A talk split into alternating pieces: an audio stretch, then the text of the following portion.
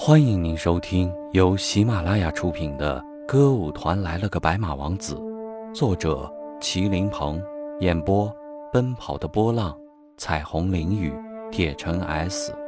欢迎您的订阅。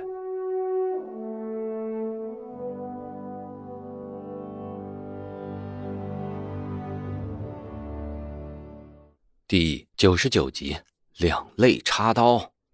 啊！你好，你好，吴才能和盛光明握了握手。握完之后，他又问范飞燕：“你怎么知道我在这儿啊？”我回团去打听了的，他们说你现在不是团长了，什么都不是了，被发配到这儿来充军了，所以就来找你了。我是领导叫我来林场办培训班，不是发配充军。你呀，范飞燕摇了摇头。你怎么还是那么老实，那么傻呀？这是邱克然的手段，你还没识破啊？全县也需要培养业余文艺骨干吗？范飞燕又摇了一下头，不可救药。吴才能突然想起来，范飞燕和她男朋友当时因贩毒被抓进了监狱的事儿，所以这时他想问清楚：哎，我记得那年你们不是因为贩毒被抓进去了吗？怎么现在是？你放心，我们不是越狱逃出来的。我呢？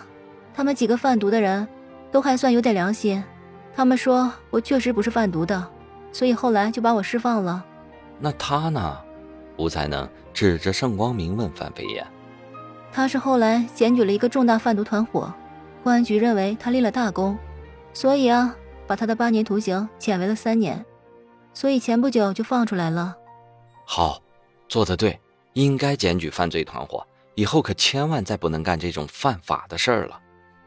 吴才能说着，把盛光明的肩膀一拍，就像领导嘱咐下级一样。他向我做了保证，写了血书的。他要再干犯法的事，我就坚决和他离婚。我不会再干了。一直没有说话的盛光明终于说了一句话。中午，吴才能特意请范飞燕和盛光明到林场食堂吃饭。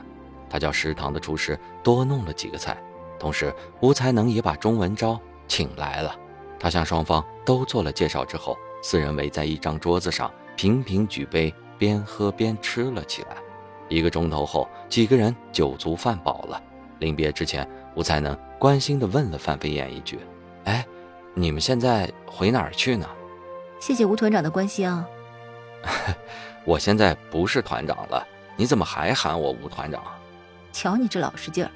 我告诉你啊，我才不关心你是不是团长啊。你在我心里只有一个身份，什么身份？一个好人。范飞燕的这句话把吴才能也弄笑了。吴团长，你别笑。申光明这时也开口了：“你在他心目中比我还重要呢。”啊，是吗？我说这话一点不夸张。我不能说你一句不好的话，我只要说一句你的坏话，他就要对我大发脾气。嘿。小范，没想到我在你心中这么高的地位。哎呦，你的地位比我高多了。我从牢里一出来，他对我说的第一句话，你知道是什么吗？不是安慰我，而是说我们一定要去看望吴团长。你看他这话，你在他心中的分量是不是比我还重？谢谢谢谢谢谢你这么看得起我。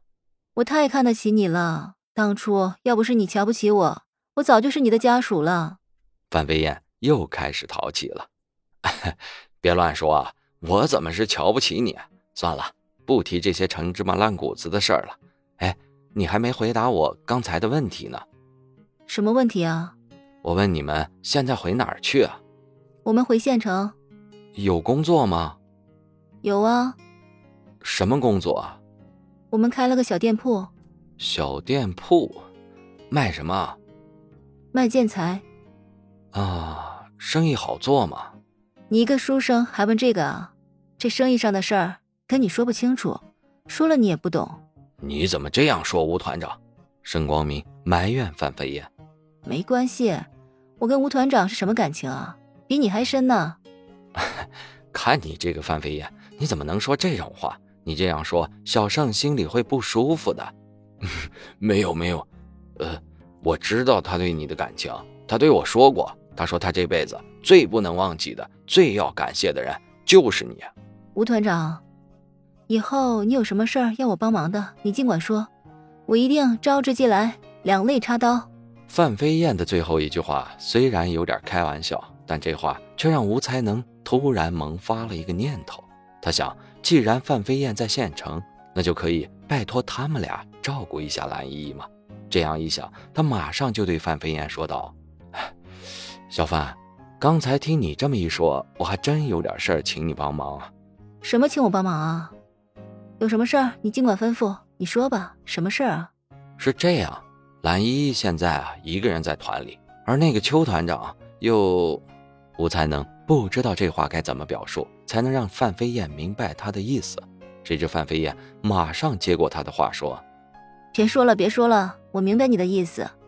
我知道那个邱克人追求过依依，你是要我保护依依是吗？”“对的，这个没问题，我给依依派个保镖。”“我是认真跟你说的，你别跟我开玩笑。”我没跟你开玩笑啊，我也是认真的。你交给我的任务，我还能不认真啊？那你怎么说派个保镖啊？我说派个保镖就是不认真吗？我说的是真话，我真的给依依派个保镖。保镖是谁啊？就是他啊。他的武功好着呢，穿梁越脊、格斗擒拿什么都会。有他保护依依，你就放一百二十个心吧。那好，那好。那我就先谢谢你们了。不过吴才能特别强调的对盛光明嘱咐道：“你如果发现那个邱团长欺负依依，你只能吓唬他，不能打他，更不能对他用凶器。记住了吗？”我记住了。我们这次回县城以后，马上去找依依。我把我们的电话告诉他，这是我们店铺里的电话，跟他说，如果有事儿要帮忙的，随时可以给我们打电话。哎呀！你想的太周到了，真是太谢谢你们了，亲爱的，喜欢的话别忘了订阅加关注哦，下一集更精彩呢。